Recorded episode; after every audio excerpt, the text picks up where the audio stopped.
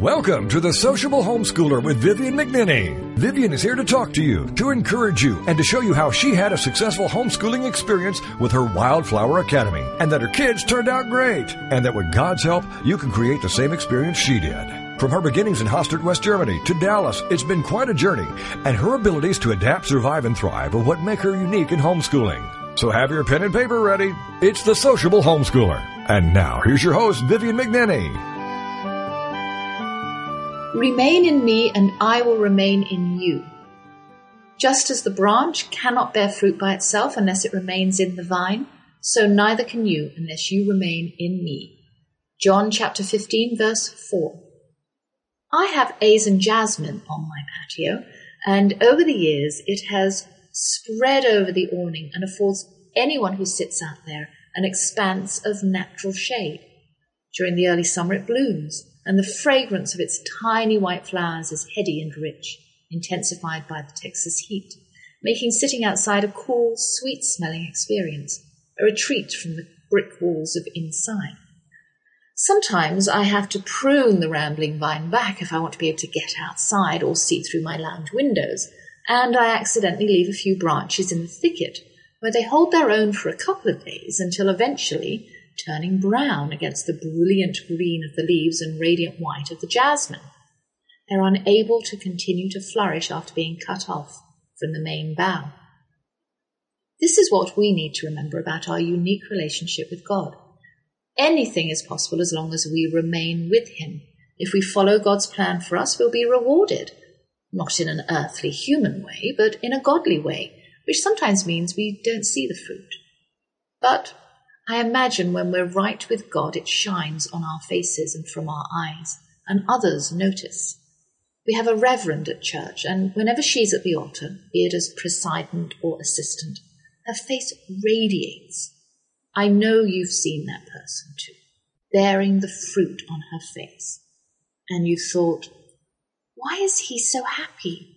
What makes her beam like that?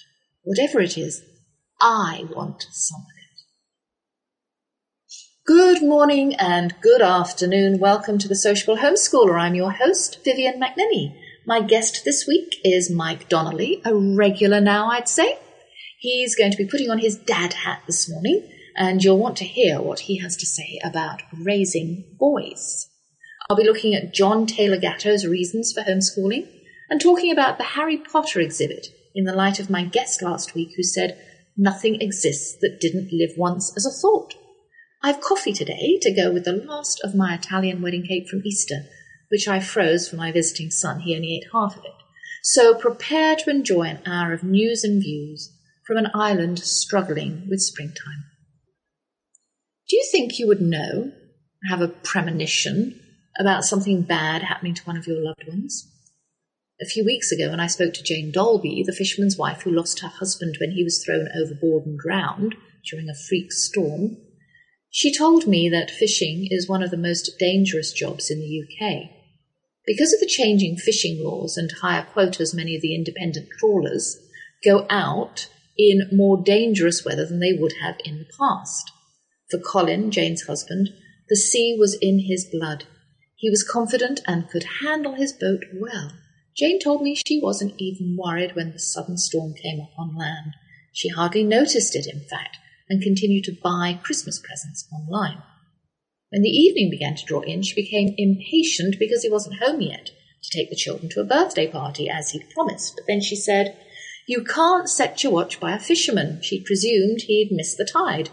No cloud of pending disaster hung over her head. When she looks back on that day, she realizes that Colin had been dead for hours while she imagined him alive and well and late. When she was told that his boat was missing and the lifeboats were out, only then did her heart sink and the panic set in. She had no premonition at all, even though up until then she would have said she would somehow know deep down inside that a loved one was in danger. I get a churny stomach as a warning that something may be wrong in my family, and I trust it so implicitly I've been known to call every family member to make sure they were all right. Last year was a year of deaths in our. My stomach was on continual churn mode, and I found it increasingly harder to express my sorrow and concern to relatives who had lost a mother or a child, or a daughter. So I asked Jane, what do I say when I talk to a bereft person? How do I avoid putting my foot in it? Jane's advice was, don't worry about it. They won't remember what you say, but they will remember the hug. The worst thing we can do is ignore the loss and avoid talking about the loved one as if they had never existed. Jane explained that all she wanted to do was talk. She really didn't listen to what others were saying to her. She wanted to vent about her experiences to anyone who she could buttonhole, total strangers in shops. She wanted to share the battles with the officials, her struggles, the proofs she had to come up with, the awfulness of not finding her husband's body, the accusations of possible fraud, the poverty, and then the support, the friends, the strangers, the church, her children. There's a lot of pressure from society to get better in a year, when in reality that doesn't happen and feelings of abandonment arise. Jane says she thought she was going mad when things started to get worse after the first year. She didn't know until she talked to her support group that her feelings were normal. Now, three years later, she's able to take what happened to her and her children and say, Okay, Lord, let's work this out. What am I supposed to learn from what happened to me so I can be a better witness for you? She plans to raise money for the Fisherman's Mission, a charity that helps widows like herself across the country. As she said to me, fishing is a biblical occupation and happens all over the world. There are fishwives everywhere and widows and fatherless children. Jeremiah's prophecy in chapter 29, verse 11 For I know what I have planned for you. I have plans to prosper you, not to harm you. I have plans to give you a future filled with hope is good news for now, now that Jane has passed through the grief and anger and shock and madness. I'm excited to see how the Lord is going to use her. Well, who said this? School is a 12 year jail sentence where bad habits are the only curriculum truly learned, and it wasn't a child. I'm sure most of you have heard of John Taylor Gatto, who was a New York State public school teacher who won the Teacher of the Year award in 1991 and promptly retired. Since then, he's not been idle and spends his time writing and talking about the public school system and what it's really doing to our children. He's a supporter of all things un and homeschool, believing the family is a child's most important and influential support system. Go, John Taylor Gatto a fact that is being mortally threatened by the system. Grace Llewellyn, author of Teenage Liberation Handbook, says Gatto has a new job. Having resigned, he continues to implement his unique guerrilla curriculum at the Albany Free School and also lectures nationwide. In his lectures and his writing, Gatto not only adeptly denounces the public schools, but also makes radical suggestions for improving them. These suggestions are grounded not in hypothetical clouds, but rather on his own innovative methods of teaching, which involve community service projects, independent study, apprenticeships, and solitude. Mr. Gatto has a lot to say to all of us. And as Christians, we should do what the Hebrews did when they left Egypt. They took with them everything that would benefit their long journey, including gifts of clothes, jewelry, money, and food from their pagan employers. There's nothing wrong with taking or using anything of value, whether it's sprung from a pagan or Christian source. For as long as we can use it in the reflective light of our foundation of faith, we will be enriched. Jesus told Peter, All things are created by God. It's what man does with them that makes them unclean. Acts 10, chapter, verse 14. To the holy, all things are holy. John Taylor Gatto may not have a Christian perspective, but he does have a teacher's perspective and a public school teacher's to boot. And because of his experience, he paints a very accurate picture of the American school classroom. He's saying the same thing as Christian homeschool writers and speakers like Mike Donnelly of HSLDA, whom you'll be hearing from later, who clearly says that homeschooling is the best schooling for all parents, regardless of their faith. Funny how God knew this from the start, as shown in this famous piece of homeschool scripture from Deuteronomy chapter 6, verses 6 to 9. These commandments which I give you this day are to be remembered and taken to heart. Repeat them to your children. Speak of them both indoors and out of doors. when you lie down and when you get up. Bind them as a sign on your hand and wear them as a pendant on your forehead. Write them on the doorposts of your houses and on your gates.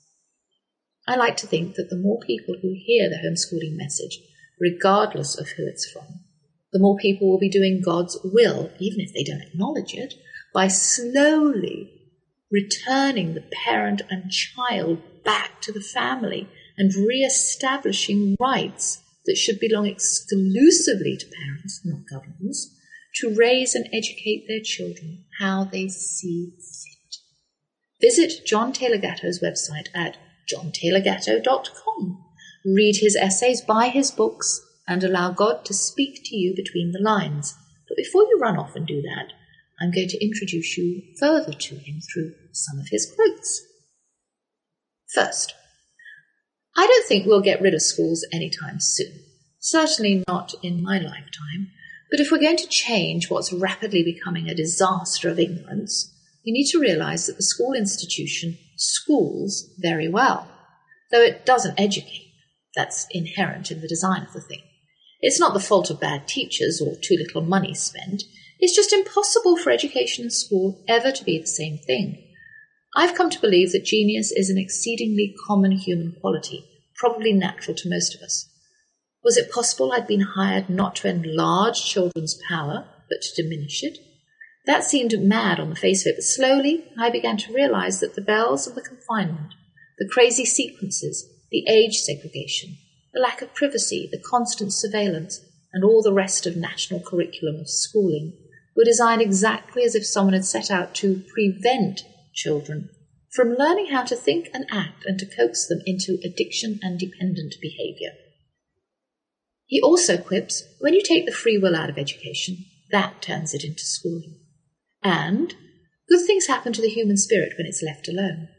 He defines education thus Whatever an education is, it should make you a unique individual, not a conformist. It should furnish you with an original spirit with which to tackle the big challenges. It should allow you to find values which will be your roadmap through life. It should make you spiritually rich, a person who loves whatever you're doing, wherever you are, whomever you're with. It should teach you what is important, how to live and how to die. And lastly, I've noticed a fascinating phenomenon in my 25 years of teaching that schools and schooling are increasingly irrelevant to the great enterprises of the planet. No one believes anymore that scientists are trained in science classes, or politicians in civics classes, or poets in English classes. The truth is, the schools don't really teach anything except how to obey orders. This is a great mystery to me because thousands of humane, caring people work in schools as teachers and aides and administrators. But the abstract logic of the institution overwhelms their individual contributions. Although teachers do care and do work very hard, the institution is psychopathic. It has no conscience. It rings a bell, and the young man in the middle of writing a poem must close his notebook and move to a different cell where he must memorize that man and monkey derive from a common ancestor. These are taken from John Taylor Gatto's book, Dumbing Us Down. Oops, and it's time to go on a break now. Bring me back a cup of tea when you return after these few messages. How do you handle toddlers, teens, and tirades when homeschooling? That's what we're working on now. It's Vivian McNinney, the sociable homeschooler, and we'll be right back after these. Hi, everybody, this is Pete Six of Beatles and Beyond. Why don't we all come together and hear some of the tracks off the latest Beatles release on this radio station?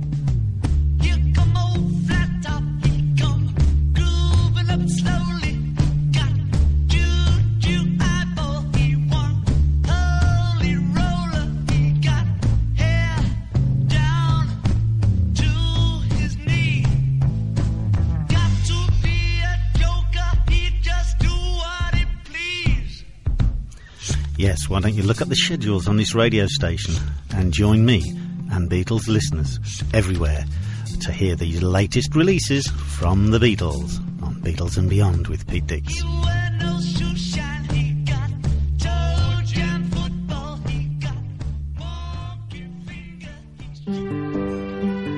Welcome back to The Sociable Homeschooler with Vivian McNinney. the show for any homeschooler at any point in their homeschooling career. Join us as we plow through the problems, tackle the challenges, and celebrate the successes. It's the Sociable Homeschooler on TogiNet. And now back to your host, Vivian McNinney.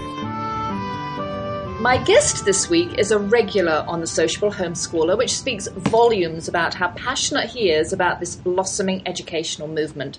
Mike Donnelly serves as staff attorney and director of international relations for the Homeschool Legal Defense Association. He and his wife homeschool their seven children, and he's a frequent speaker and writer on many homeschool related topics, some of which he shared with us over the years on my show. Mike and his hard-working colleagues at HSLDA defend both the American and international right to choose how we educate our children, and their convictions ensure that homeschooling remains a parental choice for all of us. Today, we're going to be chatting about some of the questions any parent may have while raising their children as strong Christians and future leaders. Welcome, Mike. Hey, Vivian, it's great to be with you as always. Thank you. And um, how are you and the family? Oh, we're doing well. Uh, you know, God has been good to us. We are into uh, soccer season and yeah. wrapping up, uh, trying to begin wrapping up homeschool for the year. And as we, we have more and more teenagers, things become more and more busy. Yeah, yeah, I can relate to that. Now, do you coach soccer? I do coach. I'm yeah. blessed to coach my two older sons, and uh, we've had a pretty good season so far. We uh, have only lost one game. Well, that's excellent. That's excellent. Yeah. And well, here the school term, how it works. My daughter just went back after a long break. She had a three week Easter break, and she's just in her second, I suppose, going into her third week. It's a bank holiday today, by the way. We have bank holidays forever over here. So it's another bank holiday today. So she's off today.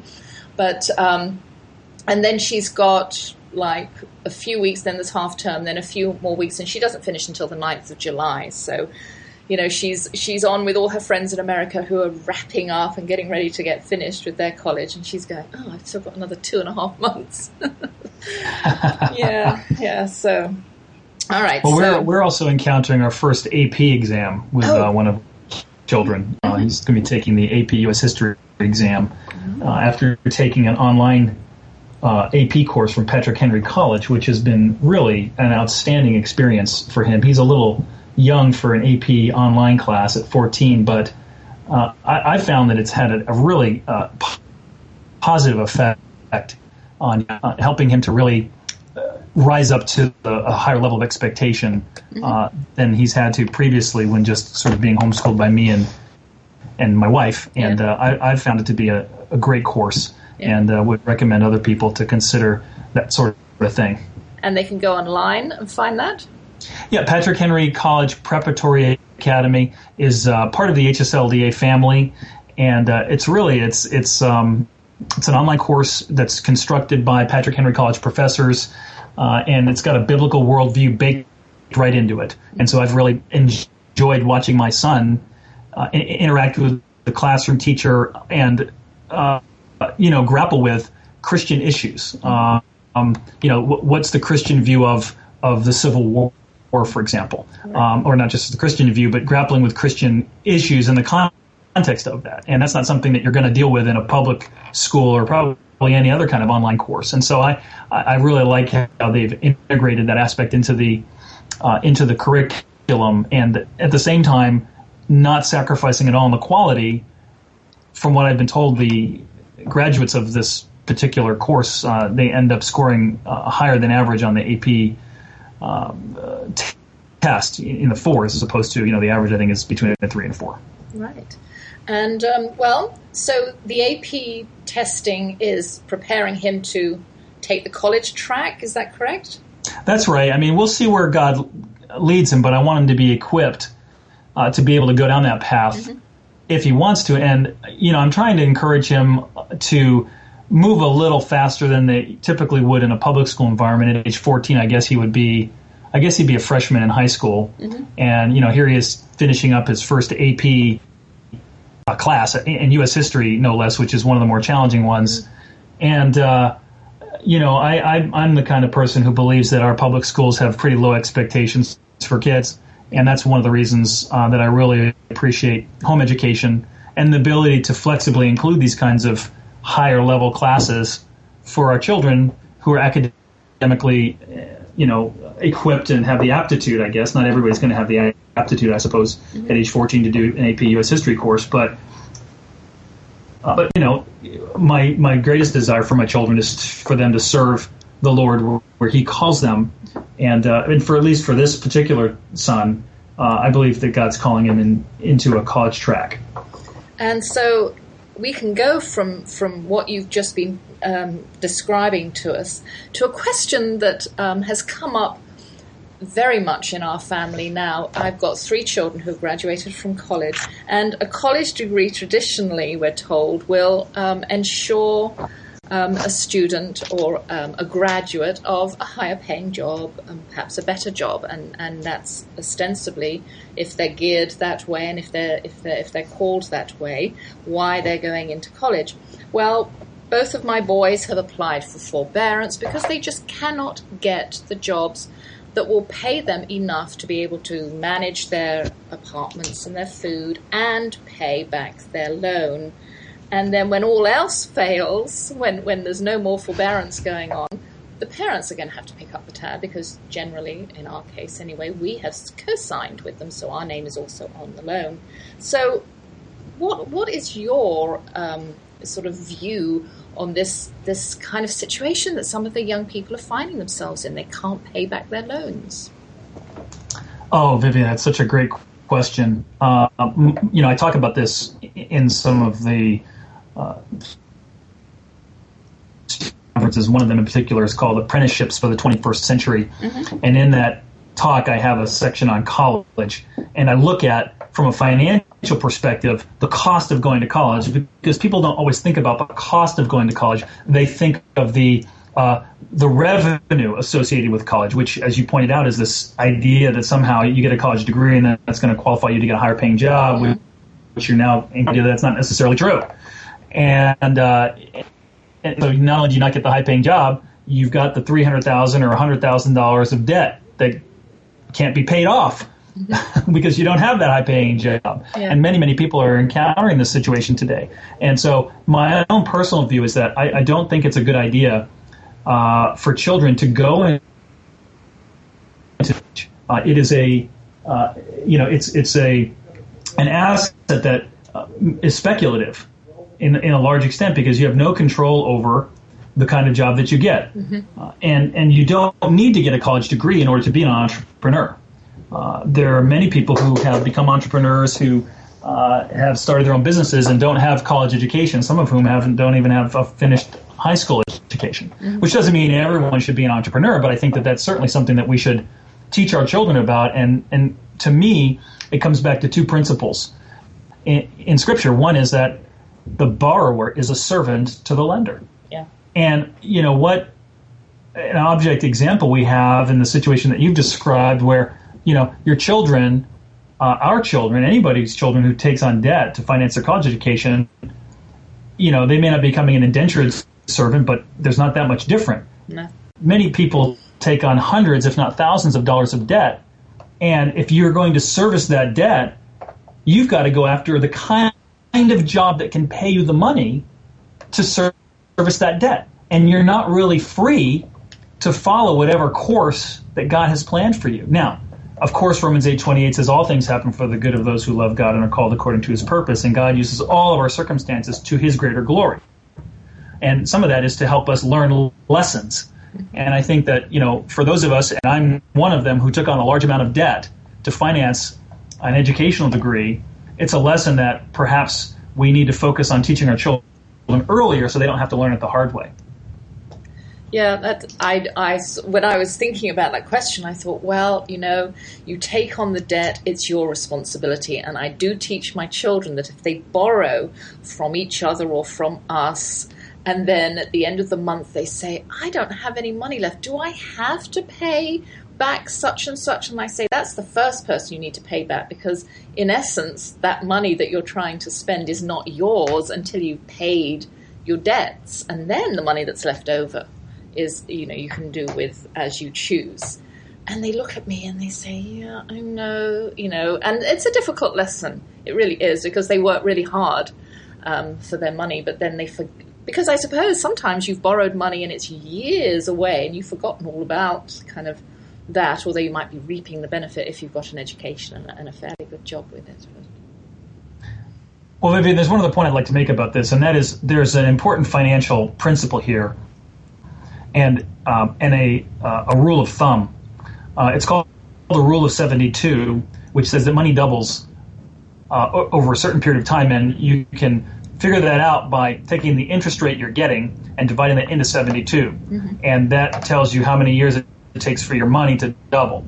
Uh, and, and what that simply means is when you apply that rule in the context of compounding interest, it shows you the power of the beginning period of time when you're investing and saving. And if you can begin by investing and saving earlier, then you reap the benefits on the back end. And the back end can be millions of dollars, which isn't to say that that we need to seek after money for everything. Of course, we don't. But there is a lot to be said for being financially independent because if we are financially free and independent, it's much easier to follow God's call if we're not having to um, service a high level of debt that we've incurred in order to pay off whether it's a college loan or a law school loan. Mm-hmm. And uh, and I think there's a lot to that, and I would encourage folks to, to think about that in the context of uh, training their children and to think about their future. And there was something else that we have talked about in the past, and that's um, interning, just to make sure that what you think you want to do is really in reality what you want to do before you go and go to, you know, invest so much money in college education, going down that same path. Or community college is really good for the first couple of years because that's much more affordable. Oh, I absolutely agree with that. And you know, now with with so many courses available online, mm-hmm. uh, CLEP courses and AP courses, it's easy to to begin ex- exposing your children to these these subjects without them having to necessarily go to the community college. Although certainly there's something to be said for going to the community college. And the idea of internships and apprenticeships is, I think, really important. If you have a child who thinks they're interested in going to, uh, you know, maybe a medical profession or something of that nature, you know, getting it, getting some training or exposure to that, um, you know, whether it's medical or whether it's contracting or carpentry work or software programming or whatever. There's so many opportunities for, for children to be exposed to different disciplines. It's such a great idea to ha- have them try it out to see if they're really interested in it. And if they are, you'll know, and then you'll be able to say, well, let's invest a little bit more in this, and then invest a little bit more in this. And these kinds of things have a way of transitioning into jobs which pay, and you can learn on the job. You can take courses while you're while you're on the job, and not go into debt. And now you know this is your career field, and you're earning and paying for the education you need, and it works a lot better. Mm-hmm. Well, I'm talking to Mike Donnelly. Um, with the HSLDA, Homeschool Legal Defense Association, and we've got to go on a short break, and we will be back in just a moment, so bear with us.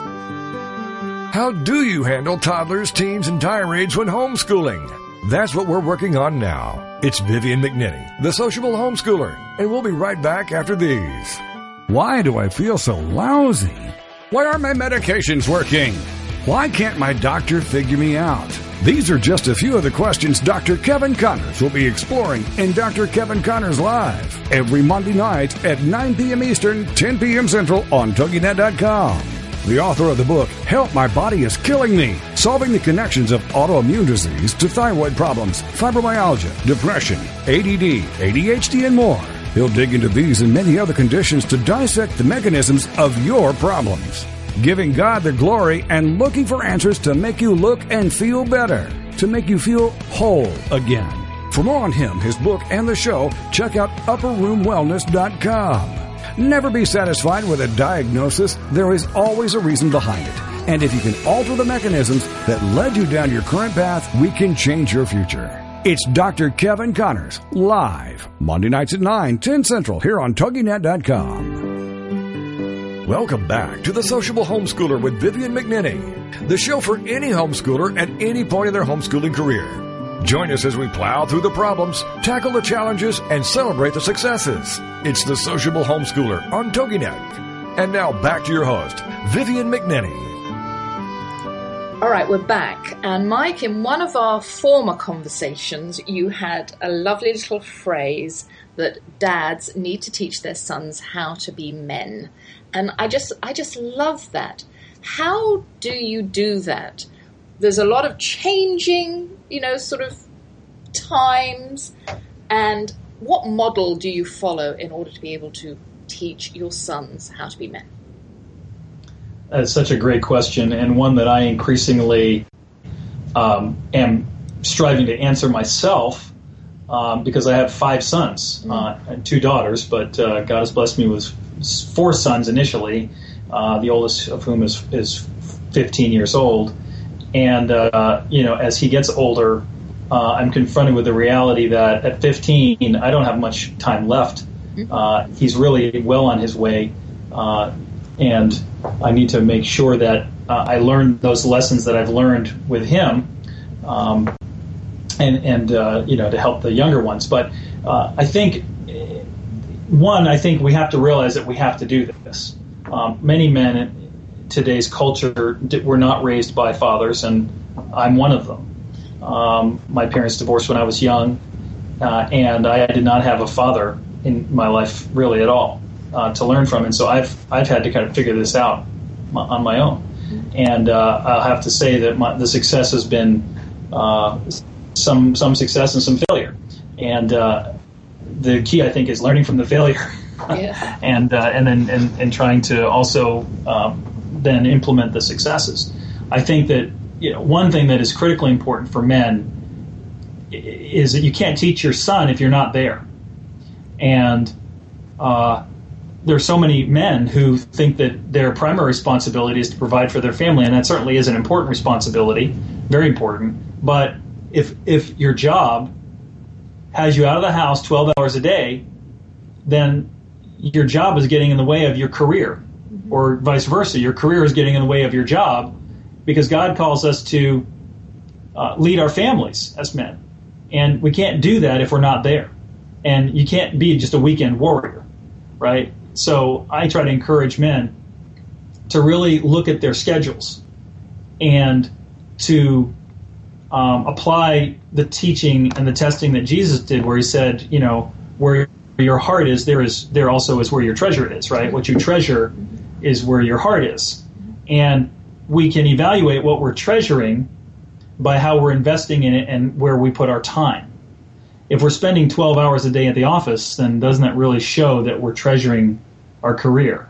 Yes. And uh, you know, it simply isn't possible to to miss breakfast, lunch, and dinner every single day of the week with our family, and be there to talk with our sons, to have the relationship with our sons and daughters and wives, mm-hmm. to um, have the ability to um, be a model because that's what we need to try to be as a model. Mm-hmm. And uh, I'm not I don't want to put myself out there as you know the perfect model. I don't think any of us are perfect.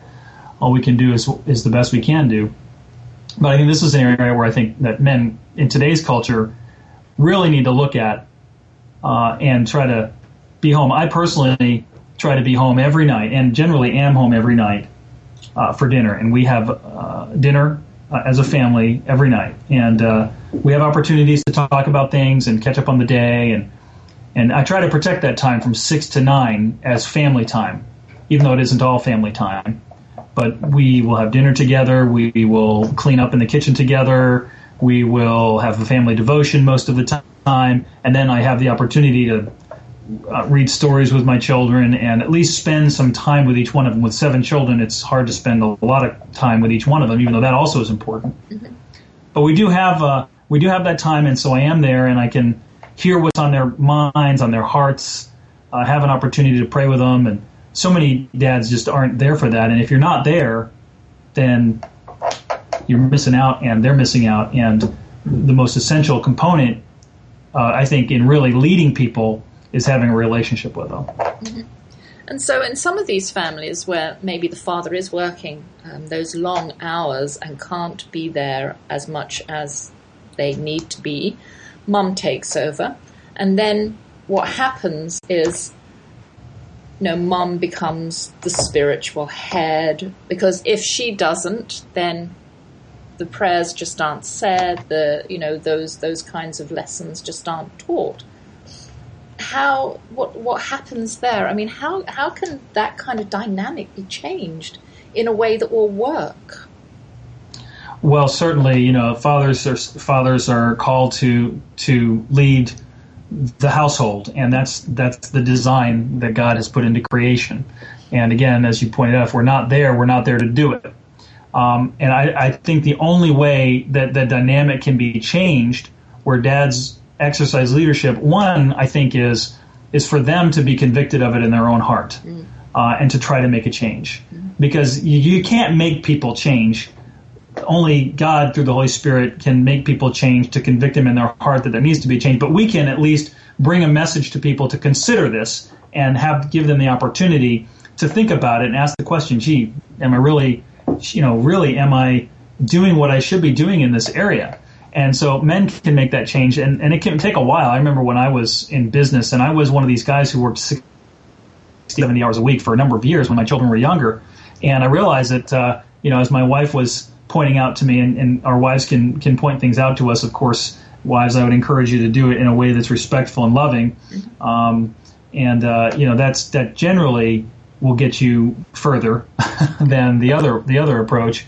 Uh, but I realized um, through my wife's comments and my own soul searching that you know I wasn't really being the father that God was calling me to be. And over a two year period, I made some significant changes where I went from working 70 hours a week to about 40. And, uh, you know, I had the opportunity to be a partner in a company.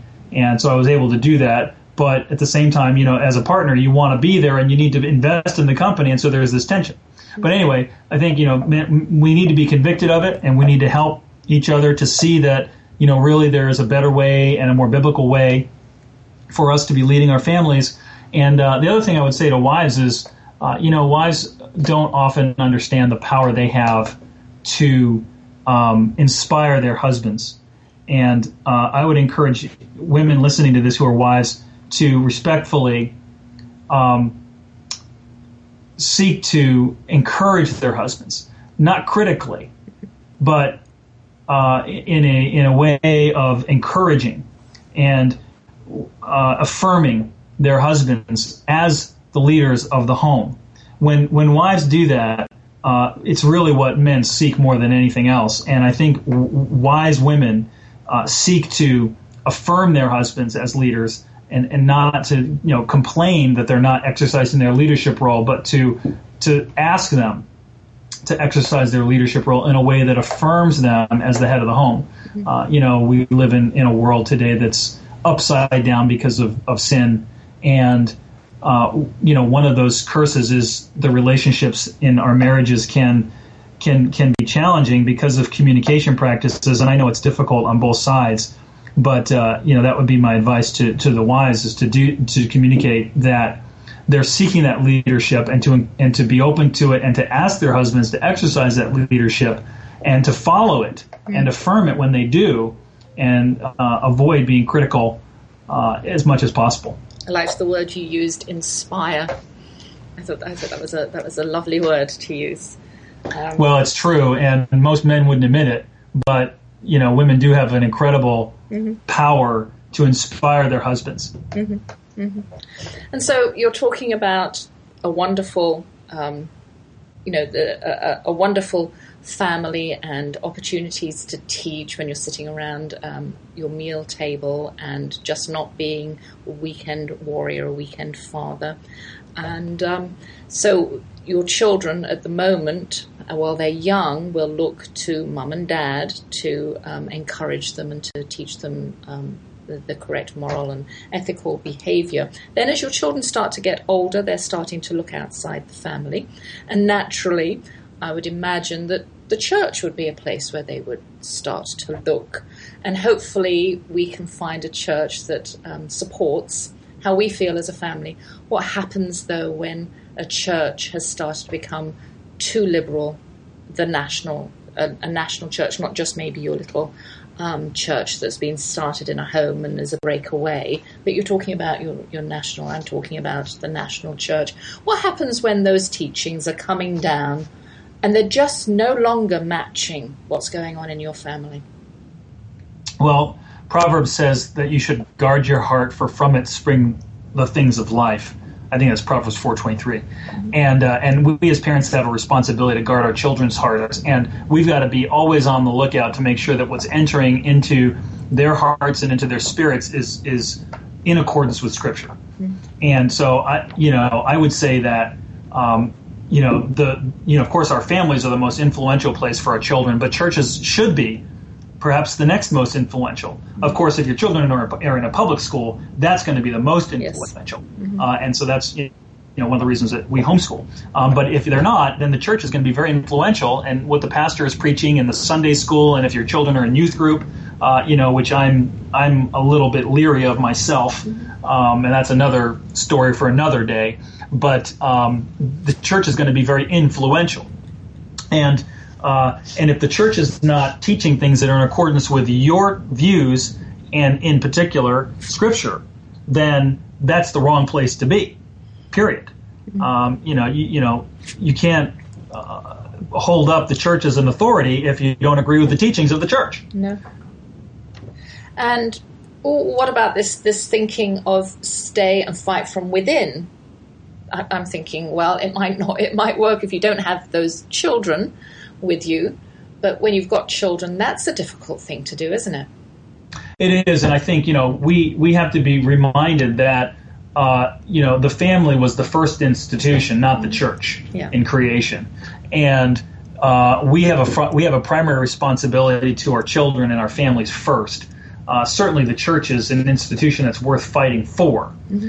And uh, and we need to do that as long as it's not inconsistent or in competition with our responsibility to uh, make sure that our children are learning the things that they need to learn that God's calling us to teach them and to to protect their hearts and and spirits, um, you know, with His truth. And so, if the church is not teaching the truth, you know, you as an individual person, even if you're even if you get on the elder board, it's difficult. I've been an elder in a church, and I know that church politics uh, can can be challenging, especially if it's a national church. I mean, just one person has very limited ability to influence the politics or the doctrine of a national church. And so at the end of the day, I think you've got to be really guided by uh, your family. And if you feel if, if you feel the Lord's calling you to t- try to reform a national church, He's going to give you opportunities to do that in one way, shape, or form. Yeah. Um, and so I think you've got to follow that that leading of the Spirit if He's calling you to do that. But um, I, I, think that you know, if he's not, then your your family needs to be your first priority. Yeah, excellent, Mike. I think you addressed that really, really well, and we've come to the end of our time. So I'm going to wrap us up now. I've been chatting to Mike Donnelly from the Homeschool Legal Defense Association, where he serves as staff attorney and director of international relations for Member Affairs, and is adjunct professor of government at Patrick Henry College in Virginia. Mike's work, both in America and around the world, ensures that homeschooling remains a parental choice for all of us. He and his wife homeschool their seven children, and he's a frequent speaker and writer on this subject. I strongly suggest you go to hslda.org and find out how you can support this organization and join them if you haven't already. Today, Mike and I talked about some of the questions that may face any parent while raising Christian children and future leaders. He shared his personal insights about college debt, church liberalism, and teaching his sons how to be men and encouraged us to turn to God in all aspects of our lives. Thank you, Mike, so much for joining me today. It's a privilege to be speaking with you, Vivian. God bless you. Well, thank you. You have a great weekend. Thank you. You too. Bye. How do you handle toddlers, teens, and tirades when homeschooling? That's what we're working on now. It's Vivian McNinney, the sociable homeschooler, and we'll be right back after these. Girlfriend It is on TogiNet. Thursdays at 10 a.m. Eastern, 11 a.m. Central, with your hosts Patty Wyatt and Lisa Jernigan. This show is your chance to share, learn, laugh, and connect with other women. the girlfriended principal was born out of loss. Lisa had recently had her mother pass away from cancer, and my mom um, was murdered. A man just walking into a room and started a 23 second shooting spree. I think one of the things we both realized going through those tragedies that you can be extremely okay and be extremely sad. Check out girlfriended.com and then be a part of Girlfriended, the radio show. Thursdays at 10 a.m. Eastern, 11 a.m. Central. You know, your boyfriend or, or your husband or whatever, they don't totally understand that emotional side to them like another woman does. And I think that's so important just to have mm-hmm. somebody that you go, she gets me. Check out the website, girlfriended.com. Don't miss Girlfriended with Patty Wyatt and Lisa Jernigan. Thursdays at 10 a.m. Eastern, 11 a.m. Central on TogiNet.com. Welcome back to The Sociable Homeschooler with Vivian McNinney, the show for any homeschooler at any point in their homeschooling career. Join us as we plow through the problems, tackle the challenges, and celebrate the successes. It's The Sociable Homeschooler on TogiNet. And now back to your host, Vivian McNinney. Well, that was an inspiring little chat that I had with Mike. I hope you enjoyed it. I'm so happy that he um, supports my show and visits us several times a year to encourage us and let us know that what we're doing as homeschoolers is the right thing. And also, um, I want to talk a little bit about my conversation with Lisa Giruzzi last week about communication. And I found that it fit in really well with the Harry Potter exhibit we took my filmmaker son to see while he was here. Lisa said nothing exists that didn't live once as a thought. And my immediate reaction to the sets and costumes, wigs and masks, mechanics and magic on display at the Warner Brothers studio was one of, my goodness, this is all a result of one woman's imagination. I can't even begin to tell you how amazing it was. I was a little worried about having to get there without a car, but as usual, the public transport didn't let us down a couple of really quick and easy train rides, and then a convenient, brightly painted double decker bus laid on by the studios at a modest price to collect us from the station and whisk us to the studios in the middle of nowhere. We were told at the orientation that everything was the original. They used the word real. So I'm happy to say no one in America will see the same exhibit we saw, unless, of course, it's dismantled and transported across the pond. The advertisements for the exhibit don't do it any kind of justice at all. It's almost as if they're trying to play it down. The opening film clips showed film posters from all over the world with their audiences queuing for the opening nights of all the films. I think there'll be millions of visitors once word gets out. It was stunning.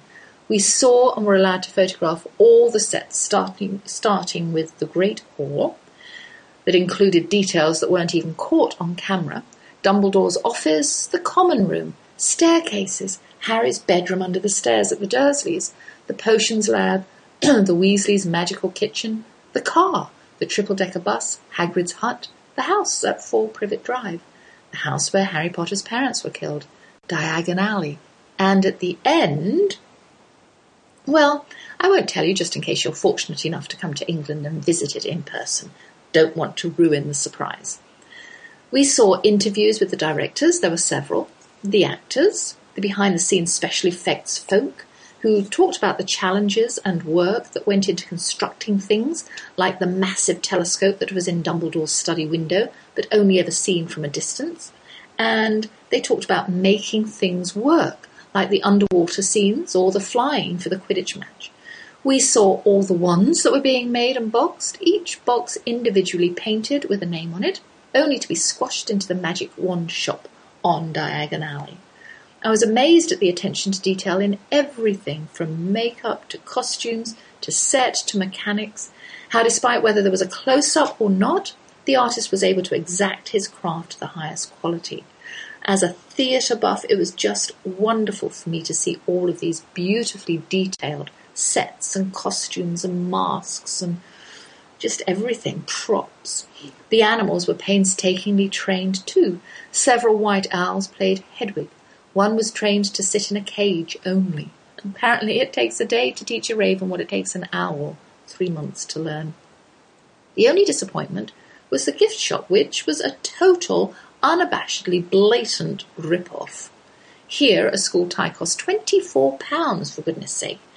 Now, these, I told my son, could be bought online. Who'd care if they were cheap copies? None of the ones on sale in the shop were authentic either.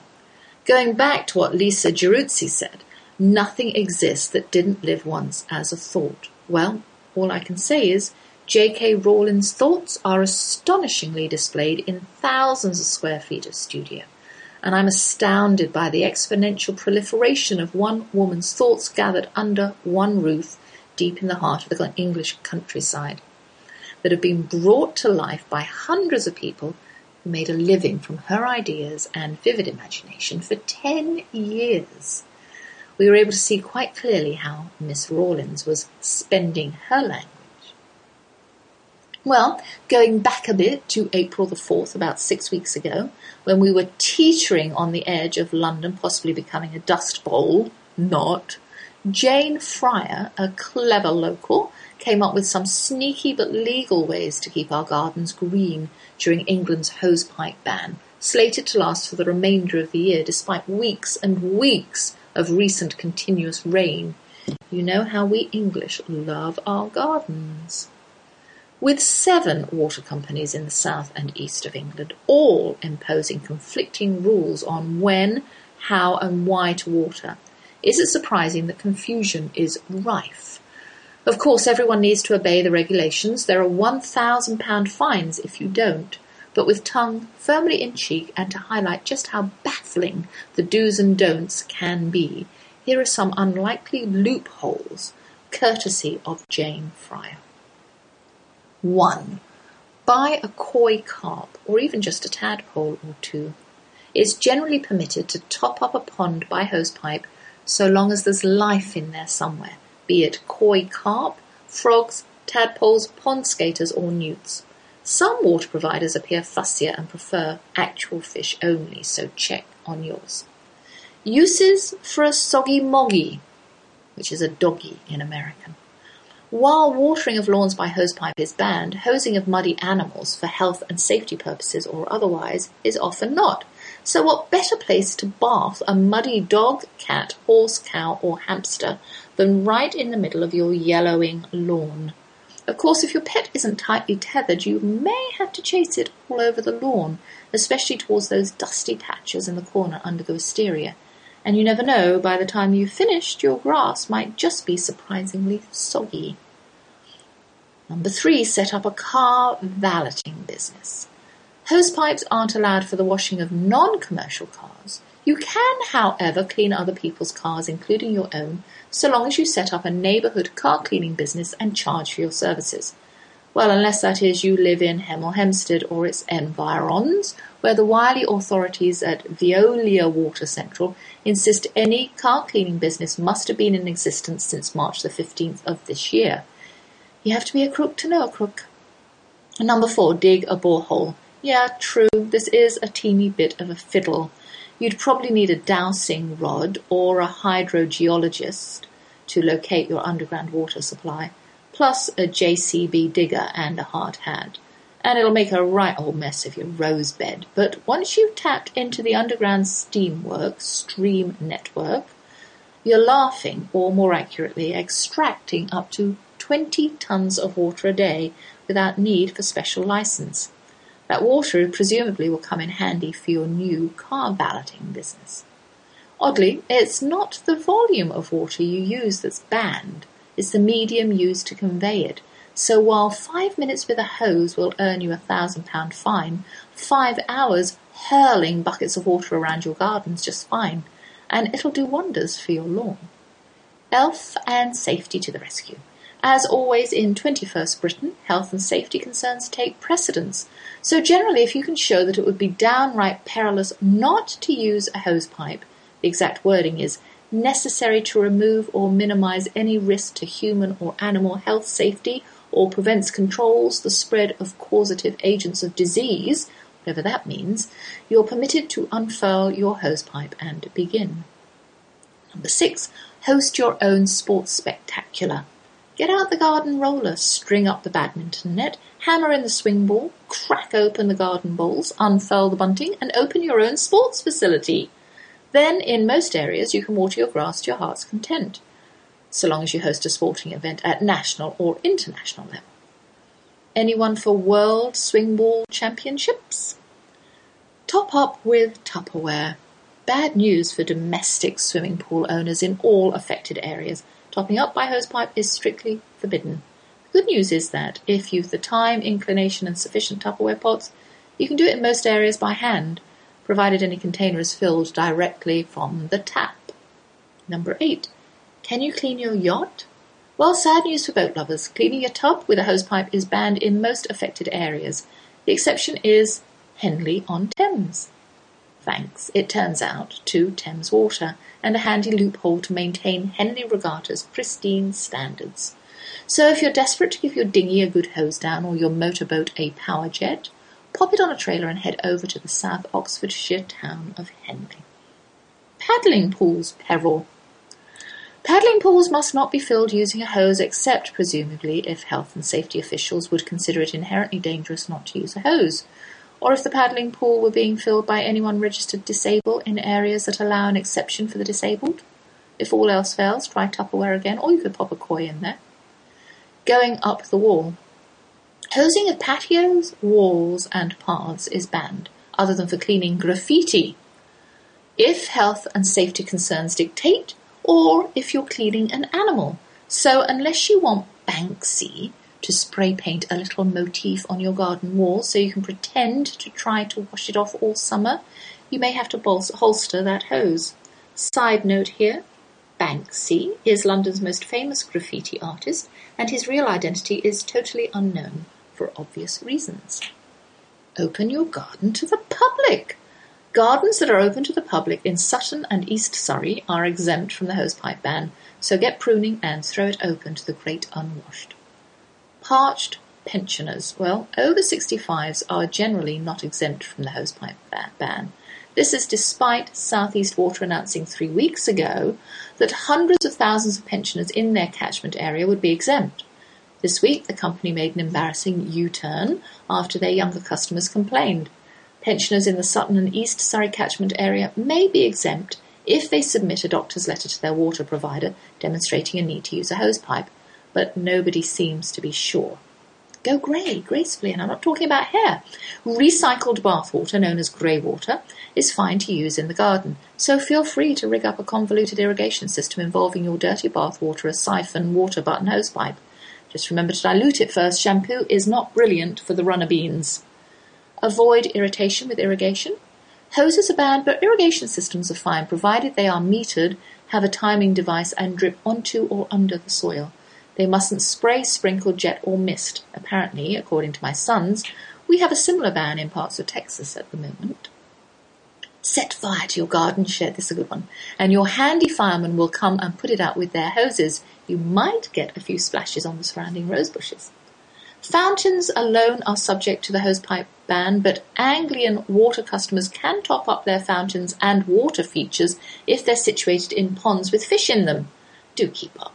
The Victoria and Albert Museum drained their magnificent ornamental fountain to comply with these regulations, and it was sadly bare when we visited there this weekend. And of course, you could ignore all the previous advice, carry on as normal, and just bribe your snooping neighbours not to tell on you. According to a poll on the band's unofficial website, hosepipeban.org.uk, just over a third of hose lovers will ignore it. And finally, start a riot in your garden. You never know. This time, the Home Office might just sanction the use of water cannon. Well, time to stop my frivolous chatter this week. I hope you've enjoyed yourselves. I have a meeting to attend about the Arts and Music Festival and shopping to do, so no more loitering for me. I'll be here same time, same place next week. So without further ado, I'll say thanks to my handsome husband who believes in love at first sight, our four children who are the result of that belief. I miss you three in Texas, the hard-working staff at Toginet Radio, my guest, Mike Donnelly, and you, my faithful listeners, especially Anne in Lindale, Hannah, Tina, Rosemary, Pam, Charlotte, and many others who are part of my growing audience. And don't forget, forget to listen to my stay-at-home parent, Ali Lapreet, who's at the end of today at 5 p.m. May the Lord bless you and keep you. May the Lord show you his kindness and have mercy on you. May the Lord watch over you and give you peace. Doop, doop, doop. Doop, Thank you for joining us for the Sociable Homeschooler with Vivian McNinney on TogiNet. The Sociable Homeschooler is Vivian's attempt to help dispel the stereotypical homeschool family. She and her husband have four grown children ages 24 to 18 who are willing guinea pigs for her foray into homeschooling, the Wildflower Academy, which flourished for 15 years. Vivian is here to be an encourager to all of you who are thinking of homeschooling. Plus, you'll have some great ideas on homework, vacations, keeping science projects in the house, and being popular versus popularity. So, we'll see you here next Friday for another engaging hour with a sociable homeschooler, Vivian McNinney. Friday afternoons at 5, 4 Central on TogiNet.com.